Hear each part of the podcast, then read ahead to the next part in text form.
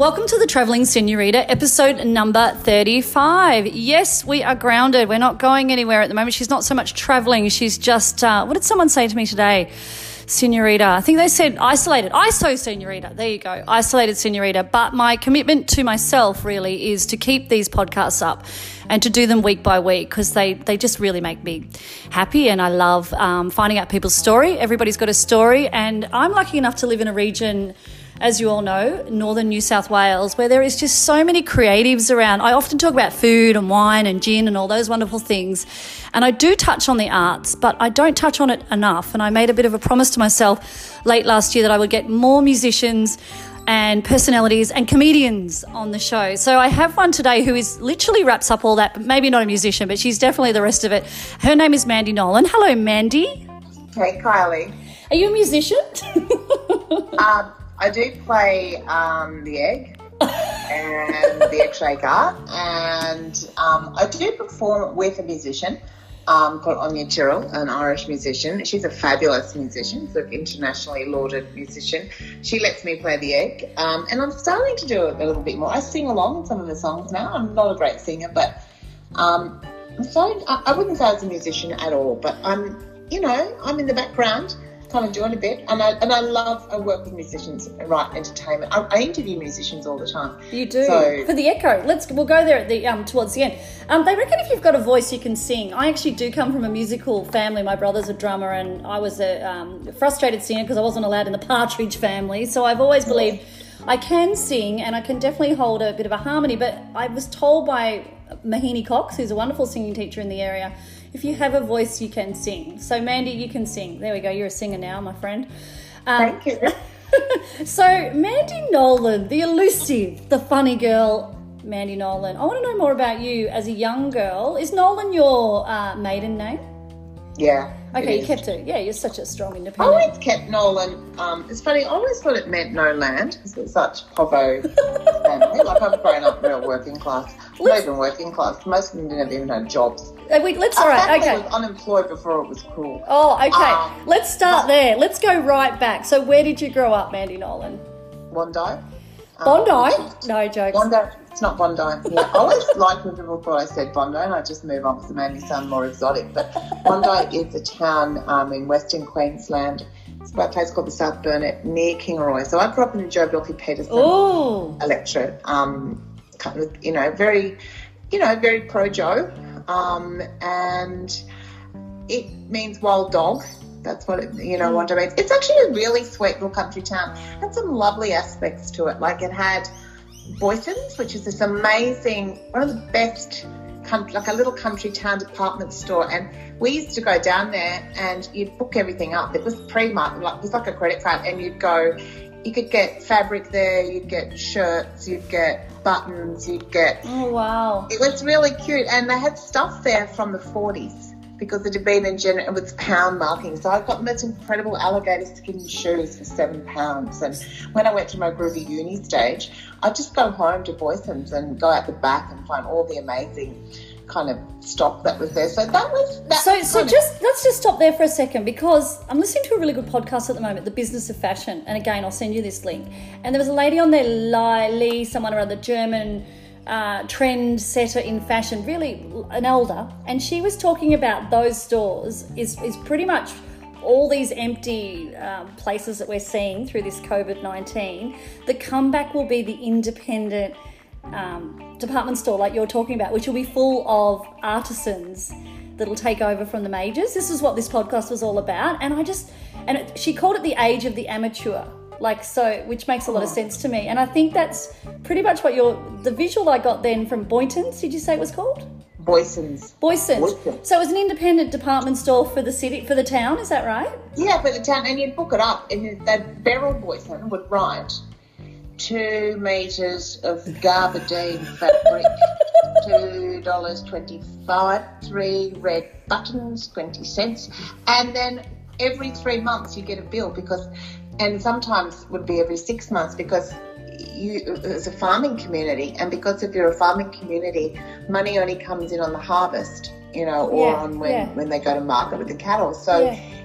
it was booked up for months um, knowing that people couldn't pay for a long time. And I, I think everything would be wrapped in paper. Yeah, there wouldn't have been a oh, lot of plastic. wrapped in paper. Yeah. Um, it was. It, they were like. I think their grandparents had run the shop. I mean, yeah. and it was. They were a brother and sister. Neither of them married, and I think they they pretty well stayed in that shop the whole time. It was kind of part, but a little country town always had kind of bits and pieces like that. You Yeah, know, yeah. as most country towns do. Yeah. Like there was a time I think, like in the fifties, when it was fabulous. Like it was Yeah. really. Um, you know, they had the country balls and the halls. You know, there was three pubs and there were bank, like all the beautiful banks Well, I think that it's were there. uh, from And, what you I can tell, it's bank coming. It, would live on the residence upstairs and these beautiful. it's coming back. It's turning They're back, all empty bunch. now. They're all they all empty in those country towns. You know, they.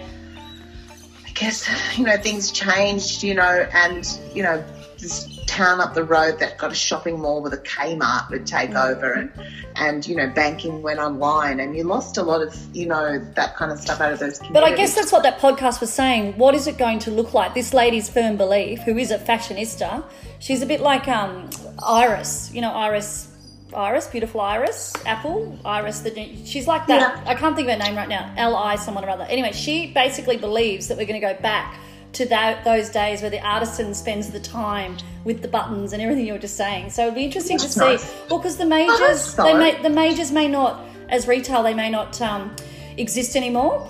Uh, so the, the trend forecast is, is that these shops will be filled with artisans. The Yeah, age, the cool. age of the amateur. I'll send it to you. So, what does Wondai look like now as a place? Um, it's all changed. It's still a cute little country town. A lot of the architecture is still kind of like that's quite thriving in a different way. There've been a lot of different people moved to the community. It was very farming. Like there's a guy called AJ who believes he's Jesus, I guess, and he's got a Mary Magdalene or someone for a partner, and he runs a cult. Um, and they moved there and bought up a lot of land. And that's quite a big cult. Um, I knew something had changed when I went home and they had vegan meals on at the pub. And I went, wasn't vegan? And apparently the cult's vegan. so they do go to the You, pub and you eat. sound So- like you're talking about um, Telgum right now. Did I say that out loud? Yeah, yeah. It's kind of like so when a cult moved into the town, it it um it you know the town went. You know what?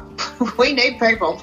come on, come on, Jesus. yeah, That's kind of how it Have your- works, isn't it? Have Yeah. your vegan meal at the pub. So, um, so that's that was kind of you know um I guess it's like any country town. It's a little bit.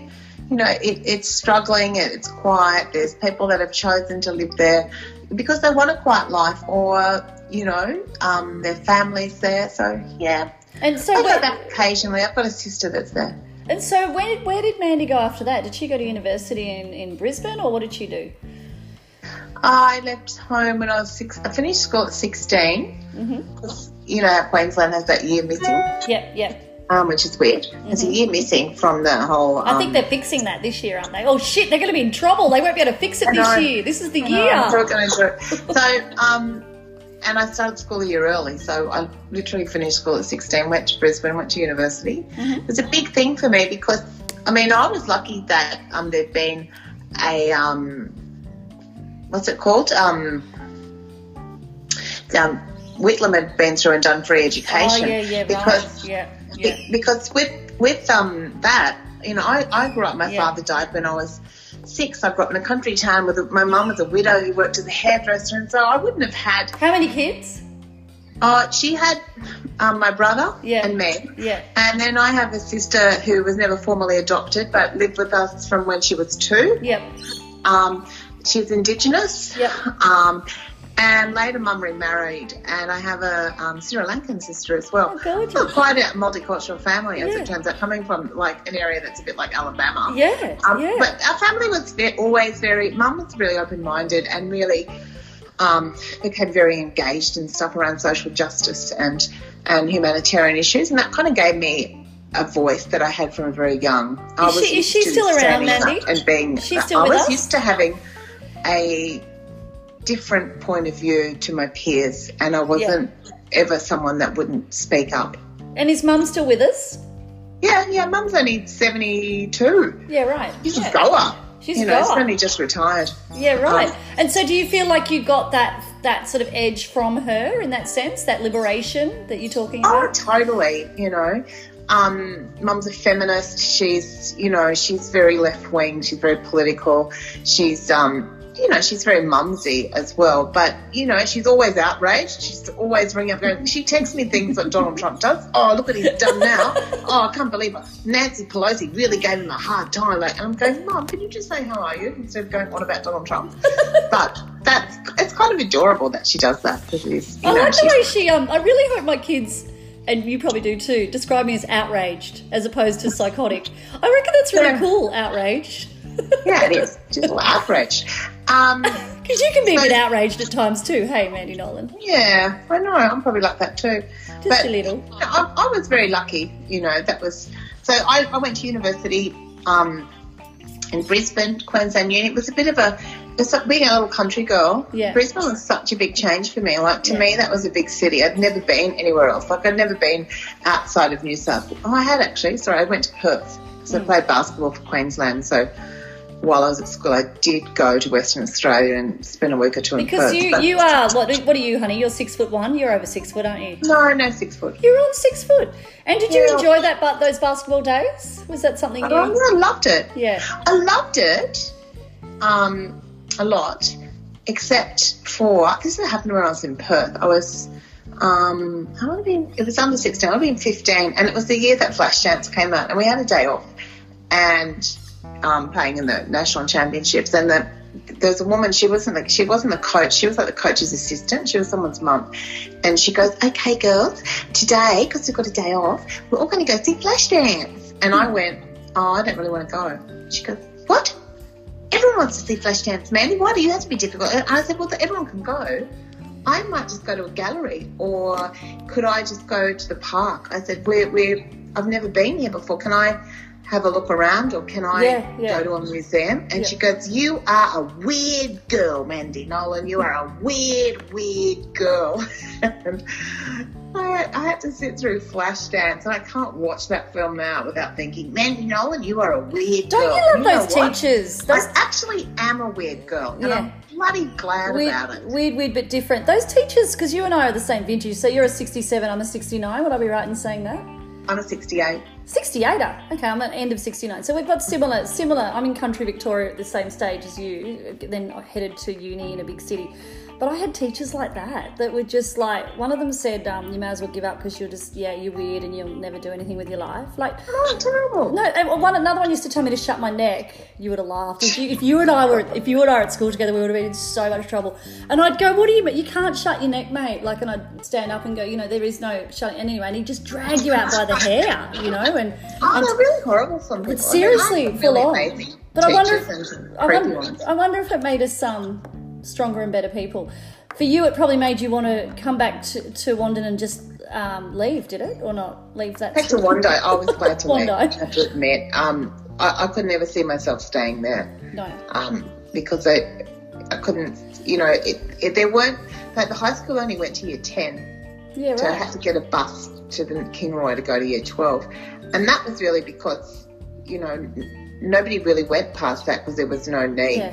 Yeah. Um, and by the time I was at school, more people were travelling across to Kingaroy to do 11 and 12. yeah. Um, and there weren't many jobs. Like as a girl, if you were Yeah. smart and you got a job at the Yeah. doctors as a receptionist or at the agricultural, you Mm. know, you might be doing the accounts for the, the ag Mhm. group. Yeah, that's right. Um, Different world. And you'd have to wait for them to get knocked up, Mm. you know, like to be the dental assistant. Like you were never the doctor, you were never the lawyer, Mm. you were never the banker, you were the wife, you were the Mm. secretary, you were the receptionist, or you worked, you know, you were in, or um, nursing, but you have to go away to do nursing. I think you still did some hospital training, but not there. so, what did you um, study at university? What was your What was your thing? What were you? Well, I studied journalism. Yeah, right. Of, of course. start off with, and I, I did most of that. I didn't really finish journalism. I got about two and a half years in, so I failed. Um, and then, because that was different to now. Yeah. Uni was like, we started off with 500, and they went by the third year, there'll be 40 people left, because that's all the jobs there are. That's right. Yeah. And they just failed people, not like now. You- Yeah. You can't fail anymore. No. Like, No, unis no. want your money, so they're going to make sure you stay in the course. But then it was really hard. Yeah. You know, it was free education, Yeah. but it wasn't a fucking free ride. Not at all. You had to Not at all. really work to stay in your course. No, no, I want to tell you a quick story because I think we've got some parallels, and I always knew this about you. I, I, I hope I don't sound creepy. I just know that we've got similar Yeah. things going on, you and I. So I did two. I'm going to fess up to something. I did two and a half years of my degree. So I was living on the Mornington Peninsula on an old farm down there, and I'd have to drive to Latrobe, Bundoora, which is two and a half hours each oh. way. And I did, and I tried to get into journalism and PR at RMIT, and I didn't get in because I mucked around in year 12 like i was naughty. And um, i got into this old biddy said to me hurry up and choose and i got all flustered and and i just said i'll have that which was archaeology starting with an a. I didn't even know what it was at the time. So i did an archaeology and anthropology degree. And mate i did two and a half years. I often don't i don't actually say this often. I, I passed those two and a half years but I took off, Mandy, to do an elusive dig in Turkey. But it's funny now because you know when you do your LinkedIn profile and shit, and you've got to put down like where you've done your education and stuff. And I'm like, it's so funny to write, and it's really, it's really, it's really. Um, I like that you just said you did two and a half years because you just got to own that shit, right? So I put it on my LinkedIn recently. BA Yeah. two and a half years deferred for travel purposes. I did do a few more years though. oh, you ended up getting a degree. Good girl. Yeah, I did. No, I didn't end up getting this grade. I was one subject short, and I couldn't be bothered. What was Um, this one? I did. I, I did a major in psychology. I did a double major. I was there for five years. I did a double major in. I loved. I did sociology. Then a double major in literature Yes. and literary theory. And I also did drama. And um, I worked my way through it. And I started doing political science. Like I just couldn't. It was like I was like in a lolly shop. Like I just Yeah. loved learning Yeah. so much. and those subjects are so cool. I kept getting distracted by other subjects, and you go, you have to pick a major. And I went, why? Because I just want to do this now. So I probably did more credit load, Yes. but but you couldn't bunch them together. Yeah. I'd be one missing in a major, or you know, But I you had still- double major, and I had you still- this, Oh my god, I was just, I was ridiculous. But, you still learned. You learned all those things. I learned heaps of stuff, Yeah. and I actually think um, what I studied at uni now, and the journalism as well, Yeah. it, it has, um, I can't. It has been so useful in my life um, because it taught me to be a critical thinker. I'm pretty widely read. Um, I I understand critical theory. I know how to do analysis.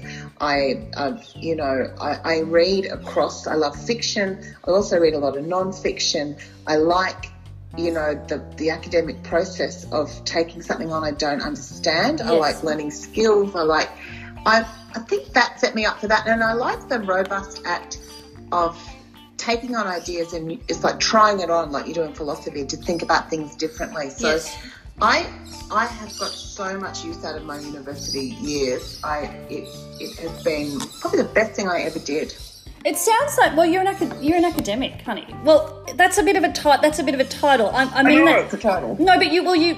I'm similar. I absorb information really well because my brain wants to have information, but I, I don't necessarily stay at one thing. That's probably my, my, my weakness would be is I'm kind of all over the place with lots of different ideas and stuff. But as you get older, you and I, I think we're learning to hone our our skills a bit. But when we when I was in my twenties, I just wanted everything all the time. So I'd be looking at these, you know, Yeah. elusive digs. I'm like, bugger it, I'm getting on a plane and I'm going to go and live over there. But lo and behold, I fell into journalism PR in London without having that degree. So I do believe you can do it in a practical way, which brings me to you in your career because that's really interesting hearing that um, the studies that you did. I love that you did five years of all those incredible subjects as well. But you are a practical girl and you're a hard-working girl. Um, and you have been a performer for what all your life pretty much now is would you say like 20 20 plus years Yeah. I would say since I was about 17. So Yeah, yeah, right. that's um, 20 about 25 35 years. yeah right there, how's, Um, how's my math then I started performing when I was at uni as well, and I was doing like really full on feminist theatre and stuff like that. And, um, it wasn't so funny now. I look back because it was so politically correct, but um, I, but I, I really, I kind of enjoyed. Uh, I, I've always loved performing, and I've always loved that kind of. Um, I, I've, I've always known I've, I've you know, what I could get away with is because I have stage presence. You know, Yeah. I, I mightn't have had much to do. I, you know, I'm one of those people that I'm lucky I've got. I can hold a room and have enough charisma to actually get people in. The thing is, you've got to have something that you're saying or doing. yeah It took me a long time to work out what my voice was, like what I wanted to talk about, how I wanted to talk about things, um, rather than just stand there and use my stage presence so everyone looked at me. Um, but then I had nothing because I used to. I, I, I I, when I was at Brisbane, I, was, I modelled for about in a modelling agency for about six months, and off and on in my early, late teens, early twenties, I'd go in and out of um, working um, in modelling agencies. Nothing extraordinary, um, like you know, I'm talking like shopping centre, Kmart, Like cat, fashion catwalk, parade. catwalk stuff or Standing cat, in a bikini by a barrel all day while people try to put a key in a car and then they go in the big drawer. Uh, really degrading stuff like that. Um, bridal ones, you know. Um, it's pretty funny, like very just jeans shoots. Um, so I, I do a little bit of that um, off and on, you know, as well. And that was kind of funny because that was the same time I became a feminist in my 17 or 18. And, and I remember leaving home and because I was tall and skinny, um, and it was always seen as a big achievement to be a model, Yeah. like you were doing, like it was, you know, being Yeah. beautiful was like an achievement for a girl. So suddenly going to uni and, and touching on feminism and feminist ideas, yeah, and then it totally changed the way I saw the world and the way I saw myself yeah, and how I didn't want to be objectified. So that I, re- Yeah. I really did become a pretty full on feminist around that stage. I did go back and do a bit more modelling to make some cash in my early 20s when I was a bit broke. But, um, you know, I was never going to be like a high fashion model or anything like that. I could do a bit here and there. But it, it was just more around the values of the time, particularly in the 80s. Yeah. Everyone wanted to be a model in the 80s. yeah. But obviously not someone like you because I did a little. I dabbled a little bit in the um, catwalk thing for the local shopping centre, and I remember wearing bikinis and white stilettos and. I know, how bad was it? and I had big tits at like 12, I got to say. And I was like, and you know, they were, the boys were like saying stuff to me in the front row and whatever. And I felt objectified. I felt, I got a bit of cash and a few clothes and whatever. And my friends are saying, oh, that's great, Mitch. And I'm like, yeah, I just felt, I didn't feel right. And then I went and studied feminism as part of my year 12. Like, so you and I definitely have lived quite similar parallels. It's in- in- interesting in how very it's funny weird ways. when they do those fashion parades. They Yeah. like Melbourne Cup fashion Yeah. parades. All the dudes are waiting for the bikini section, Really bad. and you're going. When have men been interested in like that? Those sort of blokes in fashion. They're not, they're not, they were never standing there to look at the clothes. They're standing there to pervert. Were usually 15 year old girls. Yeah, and so inside you had that little voice, which sounds similar to mine, that was just going, "This isn't right. I'm not into this. I, I,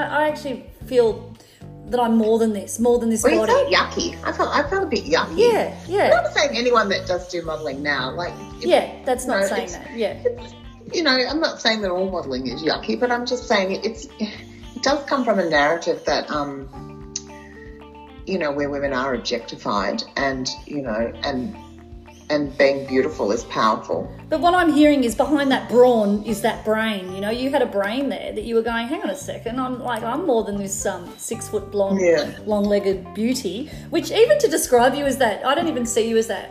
Apologies if that offends you, but I don't even see you as that person because your your personality and your brain is just.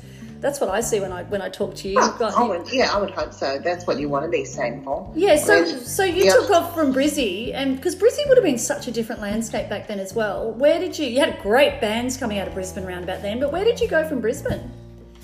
Um, I moved to where did I go from Brisbane?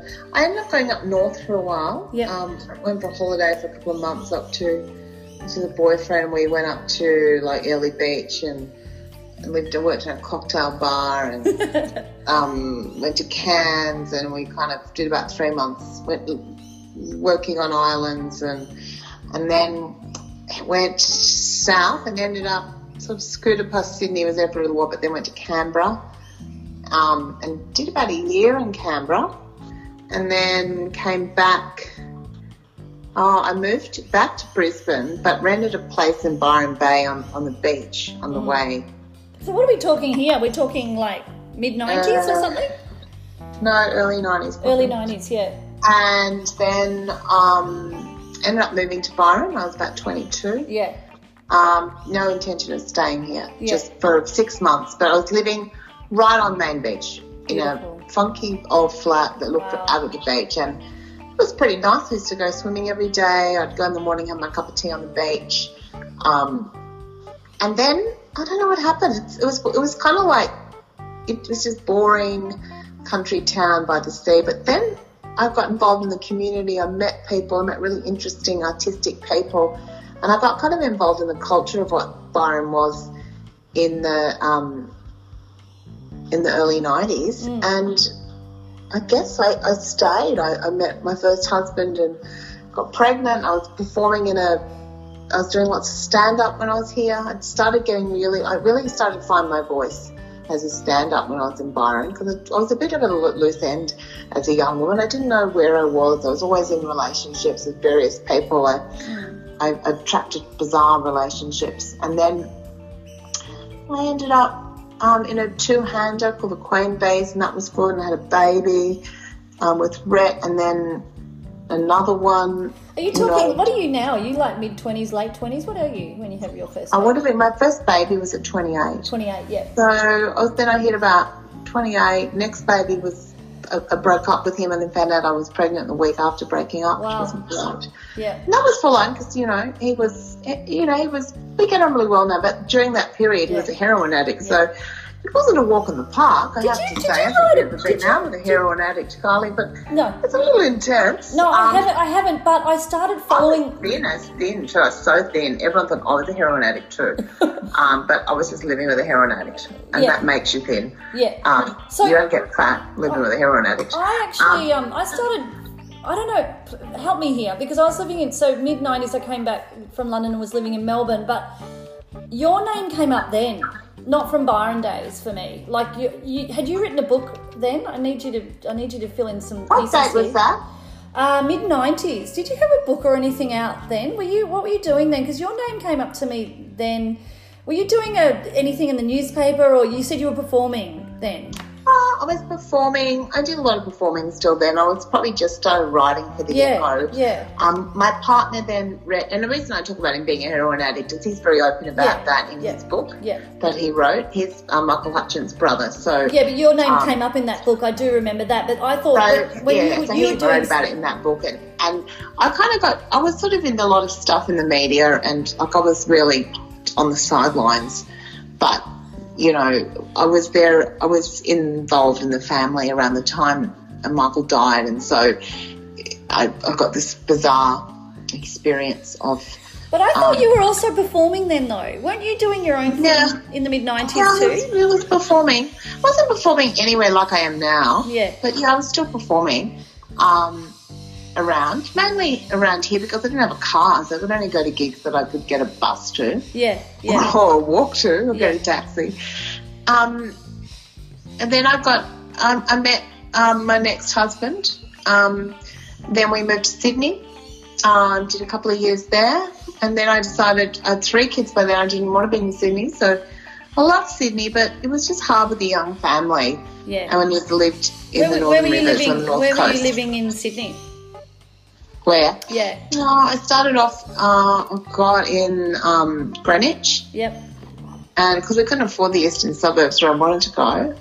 And then I went to the inner west, which I quite liked actually. I like the inner west, um, around Croydon, near Ashfield, Marrickville, in that area. So is Um, it, are we, I'm trying to keep up with you chronologically here because yes, I do. I would re- 33 then. so you're talking late nineties now, aren't we? We're in late nineties. Do you reckon? Yeah, I reckon by 2001 we're up to. Okay, because the reason when we were talking about Rhett just then, because that would you describe that as a um of one of those really defining moments of your life where it was quite hard with little kids and, and life changing? Would you describe that as that part of your life? At Oh yeah, totally. 20s? It was. It was. Um, you know, that was.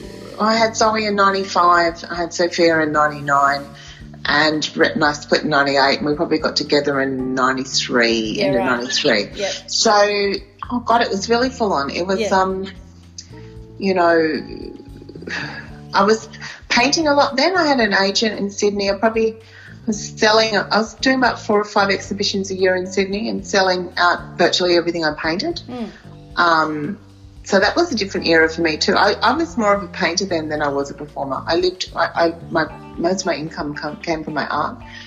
Which not a lot of people would know about you, would they? Mm, yeah, some don't, but some do. Some remember me more as an artist than as a performer. Wow. um, I it was it was an interesting time. Like we had, you know, we lived from, you know, it was like from feast to famine. Like we'd be really broke and poor, and then suddenly a limo would pick us up, and we'd go off to some fabulous location and do something for two weeks, and then come back and be back to being, you know, lining up at Centrelink. Yeah. Um, Yeah. you know, so it was a pretty, pretty bizarre life. And I was pretty, you know, I didn't have a car. Yeah. I carried, I said I walked, I carried my groceries and my child and my, you know, that's Yeah. was skinny as. Yeah. You know, I, I dealt with some hard stuff, you know. We, Yeah. I often, every couple of weeks I'd have to go to Vinnie's to get nappies because I didn't have any money for Yeah. nappies or food or, um, you know, we lived really hand to mouth some weeks. Yeah. There's So those I'm times in tough like that. Like that's why um, resilience. You know, I'm a resilient person. Yeah, but there's those defining times in your life. That's why I was taking you back there for a moment because I, I remember mine without going into them. It was mid '90s, but I went to I moved to Sydney in about '98 and met my husband and had two kids in Bondi. Um, so see, you and I, we've got this ridiculous thing going on here. Which this is why I love podcasts because I take people back. We don't often go back; we go forward. When you go Yeah. back, I learn like I'm learning a lot about you from this. I, I I'm sorry to say I didn't know you were a painter. Like That's okay. Go You figure. It's nice to find out new things. About Yeah, people. but this is why it's so cool to go back. But the um, you know, the defining time for me was in Melbourne in, in mid '90s, and it's and it's interesting. I had a healing recently at a, a health retreat, and this guru, not a guru because that's that's too strong a word. This person was actually doing a really good treatment on me. She was a Hawaiian goddess actually, and she was doing a lomi lomi, and she's she said, oh, and she literally ripped something out of my right side that she's related back to 1995. It's super, Wow. and I know what it is. I know exactly what it is. But um, yeah, and then I felt really like free and, and like my body moved better. It was just interesting. So talking to you then, I was just thinking of Mandy Nolan's life and thinking that that would have been the defining part or the paradigm shift, the part that really turned you into another direction. Oh, totally. I, I, I changed after that um, first relationship. I, or that my that you know that you know it was really tough, and you kind of I've never thought about being a mother. I didn't have values about owning anything, or I was a real um, I don't know, I'm a bit of a hippie, not really a hippie, but more of a socialist. Where I never had ideals about white weddings or Yeah. owning houses or anything. Yeah. You know, I've, I've become Yeah. surprisingly middle class since then because it just wasn't me. You In know, an urban hippie sort of way. I guess, than anything. And I was, I was, I was happy living in a shed, sleeping on a mattress on the floor. I didn't, I didn't ever want for something more than that. Like, Yeah, yeah, I get you. and, and I'm kind of happy. That's one of the things I think is one of my best, um, my, my strongest attributes Yeah. is that because I have, you know, I grew up tough and, Yeah. and poor, and because I've lived on next to nothing, I'm really resilient. Yeah, And I know, I know I can survive. I'm a real survivalist, and Mm. you know, um, you know, I'm, I'm not soft like that. Like I can, I can do it tough. yeah. Because you've actually gone on and had five children, is that right? Yeah, I have a stepdaughter too. She's 24. 24. So she came into my life when she was 11. So I had four of my own, and, Yeah. and I raised a stepdaughter as well. So, because um, when I met you, Mandy Nolan, and I do have to say those words together, it just goes so well, Mandy Nolan. I'm so glad you didn't change your name. Man. Um, when I met you, you we were doing a bit of a gig together at a festival, and you had either just had Ivy. I'm sure you what you were heavily pregnant, and then I saw you. So I think I think at Dalliance you were hev- heavily pregnant. How old's Ivy? He turns 11 on the 24th of Okay, April. so that was 10, 11 years ago. Okay, so I'm Yeah. fairly sure you were heavily pregnant. Then I saw you do another gig when you were doing the RSL comedy gigs. What were they called at the Crumb That's RSL? I think Yeah. splitting love. That's right, yeah. And you and then your husband had her up the back um, as a newborn Yeah. baby. Yeah, so you just performed the. I just saw you as this amazing performer who was pregnant that had a baby and kept going, um, which is your I've resilience. always done that, yeah. Your res- resilience. on stage. I've, I just go, Yeah. I don't leave any gaps, you Yeah, know, yeah. with my, like I feel like, you know, it's not easy when you bring your baby to work, but Yeah. all my babies were breastfed for ages, so, Yeah. you know, they'd never take a bottle, so I always had to bring them with me wherever I went, but you just go, you kind of just adapt and go, okay, I'll just, you know, a lot of workplaces weren't, you know, you had to make the workplace suit you. Mm. And and most places were pretty good about it. You know, there's some places you wouldn't take a little kid to because it's so noisy, but Mm.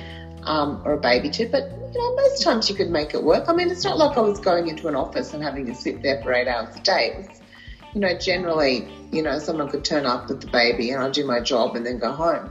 The life of a freelancer. So you have been a uh, sole operator freelancer. All these words that are getting thrown around now with the with the new COVID reimbursements of, of job keepers. Um, I'm thinking about all my freelance friends, but you've pretty much been. I mean, you're a successful um, freelancer at that. But would you call yourself a freelancer per se?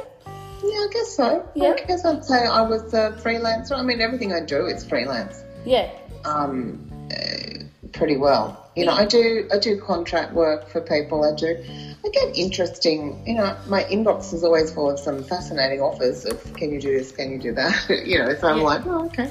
Yeah. Um, yeah. So yes, I'm definitely a freelancer. And so, do you? Um, so year to year, feast or famine, we talked about before, but year to year, you pretty much know what you're doing. Have you got yourself into a position now? You're a professional performer, and you, you're, you know, you're an engaged MC. Do you kind of know what you're doing year to year now?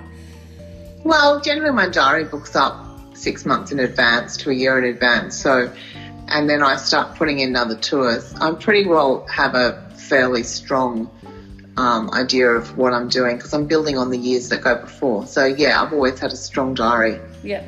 And what is what what is it mainly that you're doing these days? I'm definitely performing. Yeah.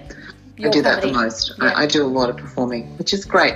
At one point, I was running a festival and stuff, and I went, "Do I want to be an event manager or a performer?" And I went, "I don't want to be an." Hey, I, I, I put on events that, I, so I've got places to work with Yeah. the people I love working with, Yeah. in places where I believe I'm going to really gain a lot from that. Yeah. But I love doing those. But as far as doing bigger events, I don't want to be an event manager. I Yeah. want to be on. You know, I want to be on. I want to be on the stage. You and you get to an age where you know exactly what makes your heart sing. And I always have this analogy. I mean, I did, as you know, some big festivals myself, and I had this analogy like, "Fuck, I just don't want to be bringing in the bins at three a.m." And it wasn't because I was above it; it was just that I was exhausted. You know, I was like, "Shit, there's Yeah, always someone that has to do the." re- it can be really exhausting. You do the site check. Someone's got to be there at 3 a.m. The party's over, but you've still got to hang around. Yeah, um, so performing is something that, that rocks your boat. And, you know, like I've seen you at lots of different um, platforms. I've had friends that have done your comedy course. I've threatened to do your comedy course many a time. I think you've even tried to get me, lure me in as a hero of the tweed recently, which like made my made me kind of you know feel a bit, feel a bit special, um, special. Uh, but I actually love it when you do things like this. Uh, Bernard Fanning and Tim Rogers at the Writers Festival. So you always pop up at Byron Writers Festival. It's one of my favourite festivals to attend as a writer and somebody who loves books. And I go there and I just get so much joy out of watching you um, in your element because you seem to be able to flick really. I mean, you're you. You're always you. You're very raw and you're very down to earth, but you seem to be able to turn it on when you need to in a little bit of a, you know, serious situation as well. And I'm quite good at doing the serious as well. Like you can move and you can change. Um, and that's one of the great things of doing the Writers Festival is I really like the the variation in, in the chairing. Like it, you got to make people laugh occasionally to keep them with it, but you've got to be able to move Yeah, through a yeah. gamut of emotions depending on what people's stories are. So Yeah. I I actually think years of doing the Writers Festival have become a really good chair and that I'm pretty adaptable. And people come to my sessions just because they know they're going to be enjoyable and and and fun and that I still go like one of my favorite sessions was the one I did with Jimmy Barnes actually and it was really because a lot of the stuff he was talking about was really heart like really heartbreaking um, and actually being able to ask those kind of questions it was nice afterwards his agent came up and went wow that was fantastic and so did Jane his wife went that was really you know Yeah. um, a great session. So, yeah, I, uh, look, I've had years of interview practice too from working at the Echo for nearly 20 years. Have you been there for 20 years? Yeah, I've been there for ages. So, Oh, that's I'm, classic. I've been interviewing, I interview people all week, every week. Mm. And so, people don't realise um, interviewing is a skill and it it's much harder than you think it is Mm. because you have to really listen and you have to be prepared um, you know prepared in a way that you know your subject Mm. but you also have to not be on this course where you're just going to steer through when people just go then next question next question No. next question it has to become i think a conversation Well, that's exactly what I'm trying to do with this podcast. Um, yeah it's you're doing good Because if I like when I MC and I've done a few, I'm you know like actually funnily enough, Mandy Nolan, I was having a bad MC day a couple of weeks ago. I don't know why. Oh, it was just before the COVID thing, and it was a women's lunch. It was okay. I won't say where, but paint this picture because you've been here so many times. So it was 100. They went from 120 to 150 women, and they were oily, fed, well, well watered and fed. Way before I got a chance to speak, it was an International Women's Day um, event, and there was four speakers. I said, "Please don't have that many." There was four on a panel. Sorry, there was five speakers. I could just see where it was rolling. There was Yeah. Four on a panel plus me was a lot, firstly, that I have not encountered before. And then there was a speaker before that, you know, so it all started to roll into this um, debauchery, to be really frank with you. And there was one long table that was just un, you could not control.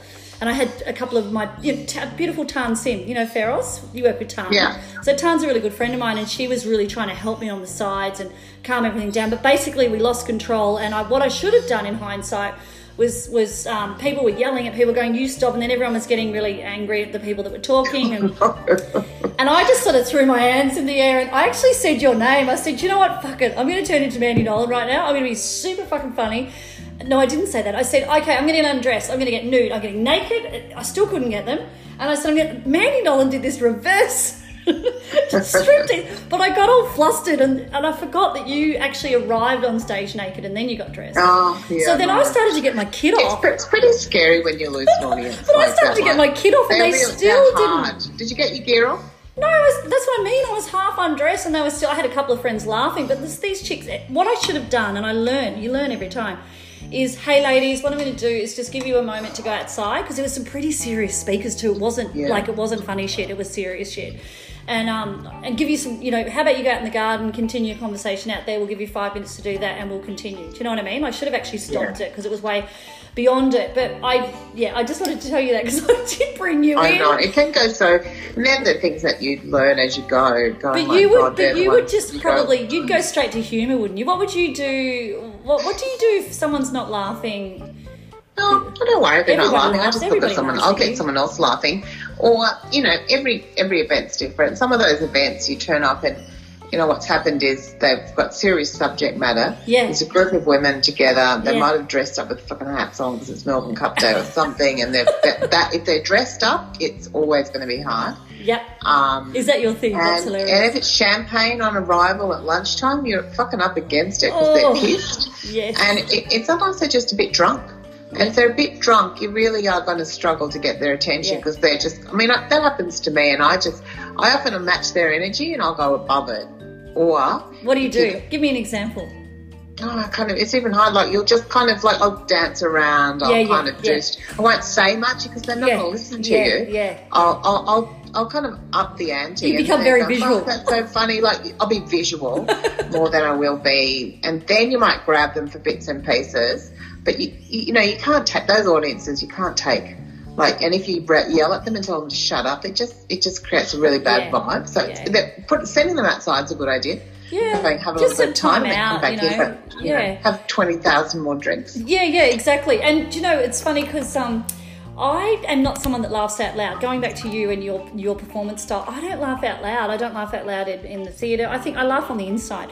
But you get me every time. Like Oh, your shit good. is I'm so glad. funny, and I've heard your shit over and over again. I've heard some of your material, particularly when you're at the RSL, like ten times, and I still crack up. One of your Well, best the I'm not just saying this because you're on my podcast, but one of the best ones, I think you're relative, and, and now that you and I have had this parallel universe going on where we've had kids at the same age and lived in different places and successfully not completed two and a half year degrees and all that jazz. Yeah. Um, you you having five years is a classic. I love that. But you had this one where you had the little kids, and I was driving to school one day, Crumman Valley State School, with little kids, probably the same age as yours. And I remember you said the car was going off, and then when they hopped out, and I, I was so you were so relatable. Everything went into slow motion, and a love song came on, and you wanted them to Oh, come yeah. back. and they were like, they couldn't wait to get away from you, like this crazed woman. Uh, that description's not very good, but bloody hell, that's funny. It's Every true time- though. It's kind of one of those things that happens where you go, you're angry, and then it changes. and as they walk away, you go, "I feel bad now. I shouldn't have done that." Oh, and have you, have you got any comment um, before we go into our last question, which I didn't bloody prompt you on the last question. Sorry, honey, but I, That's all right. There's one. There's one question that I always end with, and I haven't told you, so it's super spontaneous for you. But before I do that, is there anyone in your family that's as bloody funny as you are? Um, Actually, all my kids are really funny. My son is really funny, and my two elder daughters are hysterically funny. Zoe and Sophia are really, but they're not funny like. Oh my, Sophia's actually really funny. She does all the YouTube stuff. She's got a, she's a really funny dancer, and really funny. She's Yeah. got great. She has, all the kids are funny, but three of them are particularly funny. Like, And what did what, what did little Ivy end up kind of like? Because I only ever She's saw her. serious, Ivy. Ivy's much more um she's much more serious. She's into nature and gardening and she takes nature photography photographs. Oh, She's got chickens. I found this is eleven this morning. She had a yoga thing on doing yoga. Like she's like she's forty eight. Is she the one that More keeps you? mature than I am. She keeps you in line. I was just thinking that she's your maturity radar there. Okay, so Mandy Nolan, this has been gorgeous talking to you, and I always finish with who because it's a travel podcast. Yeah. and we're grounded. Who and where inspires you around the world? So two things: a people and a place. Ah, A person, place. not a people. Um, around the world. yeah, let's start with the place. Where's a place that inspires you? It can be. Oh, It could I be had your a lounge really room. beautiful time when I was in Greece. Actually, I have to say that Oh. was really, really nice. I would love to go back. Yeah. again. I didn't. Actually, I only went to a little island on it called Salakos and stayed with a um, friend who has a little. She's got a house in the village because it's a matrilineal line. And what I really loved there was um, just local the way they. Everything people ate, the village of 300 people or something, everyone knew each other, they're related. And you, like, you know, Uncle you know, Apostolates would come down and he he had the olive oil, which is amazing. And Yeah. then someone else would turn up and they had, you know, zucchinis or cucumbers and I mean, so many men with vegetables in their pants. It was unbelievable. It was pulling vegetables out. And then there'd be, you know, someone's had dolmades and up the road there was, you know, Maria and she had, a, you know, a, an oven in the front yard where she made this incredible, um, you know, bread. Yeah. You know, so all the food that you ate, Yeah. all those everything just came from this little village. And it wasn't Yeah. a huge variety of stuff, but it was so amazing Yeah. and delicious. I So- kind of like the way they traded their food. I Yeah. find that really inspiring. Well, we might be heading in that direction, honey. So keep those. I Uh, think we, I hope we, I hope we do. Well, we- think that's something we learn to be resilient and self-sustaining. and we're primed in that area here in, in Northern Rivers. Like like you, I'm getting I'm getting unbelievable stuff delivered to the door all the time. I know, and it's happy. Happy to support love- that. So, who's a person that inspires you, Mandy Nolan? Um, our person who inspires me is, I'd say, Helena Norberg Hodge, who was running the um, local futures conference that I was performing at. Um, Helena is um, now in her 70s. She um, really pioneered um, the localization movement around the world, moving away from globalization, which is a bit what I was talking about that village and how much I love the local production because it's it, it's it's I think really important. Um, she's basically given her life um, to spreading this message and doing the conferences and the work that she does. She's um, a peer of Noam Chomsky, David Suzuki. Wow. You know, she's held in huge esteem around the world. Um, she's spoken at economic forums, you know, all over the world. Um, and she's a really quite a humble person too, but she's I love her passion and I love her um, I love that she's in her seventies Yeah. and she's you know, she's still as fired up about change Mm. and she's, she's so well and she's so informed. I do I find her a really inspiring woman. Is she? Does she live in the Northern Rivers? Does she live? She's six months of the year she's here and then for another six months she goes back to the UK. Is this what you um, were doing with there. Russell She Brand? worked a lot. Yeah, she. Well, yeah, he, he was going to be on a panel with Helena. Hel- Yeah. Helena is someone that he really admires as well. Yeah, He's yeah. featured her on one of his podcasts recently. Yes, yes. Um, and he's been interviewed her for some TV stuff when she was in, in the UK. yeah. So you know, she's done a lot of work on the dark. You know, she's, she's a linguist, speaks Mm. seven languages, um, has a profound understanding of culture, but has an understanding of eco- economics, um, and and really is an advocate for how to change. Wow. And was it? I love that. You just that came off the top of your head, so she really inspires you. Yeah, I- no, I- she does. I didn't She does. prime you on that. Was it true? I was listening to Russell. I love. I'm, I'm really obsessed with Russell Brand's podcast. I go in the bath and I listen. He gets these, and this is so not my brain, but I think it's the way he delivers it. You might be able to help me out here. The quantum physicist that he gets on, I go in the bath with a glass of wine and I am lost in Russell's world of interviewing these fucking scientists, which usually wouldn't be my vibe, but somehow it sinks in. I think it's his delivery. It's got to be because it just. It, Well, he has a great way of actually. Um, he has a great way of plain Englishing things, of actually taking um, complex subjects and sh- and, Mm. and putting them in, and almost interpreting them through the Russell Brand interpreter. Well, I tell you what, it, it sinks Yeah. into this this Aspie brain of mine. It absolutely sinks in here. And he, Yeah. um, he's highly intelligent, Mandy. He's super like the way he absorbs Oh, information. And, and I don't mean intelligent as in degrees and shit. He the way he absorbs information is really impressive. The other one that you might like too is Blindboy. Have you seen Blindboy the podcast? The Irish guy. Um, no, but my friend Anya keeps telling me Oh, I have to listen yeah. to that. we might we, we might need to get you like that too because he well it's too late for you honey because everybody knows you but he Oh. wears he lives in Limerick and he wears a bag over his head and he, he's known for the bag over his head and he just cuts the eyes out so that he can still go down to the shops in Limerick Oh, that's good. we could have done that to you about like 20 years ago but it's too late now Mandy Nolan Yeah, you too um, late. you um you are known everywhere but you're always super friendly and lovely to hang out with and I love seeing you um host and I love that you make me laugh out loud Thanks, Kylie. Thanks for chatting with me. It was really nice. Yeah, it was really good. Thanks for taking the time out too, honey, because you're very productive at the moment. We're not busy, we're just productive. And you won't get a chance to hear this before I drop it, okay? Is that all right That's with fine. you? You can just drop it. Just drop it away. Drop it, sister. Adios, Mandy Nolan. Adios. See you later, Kylie.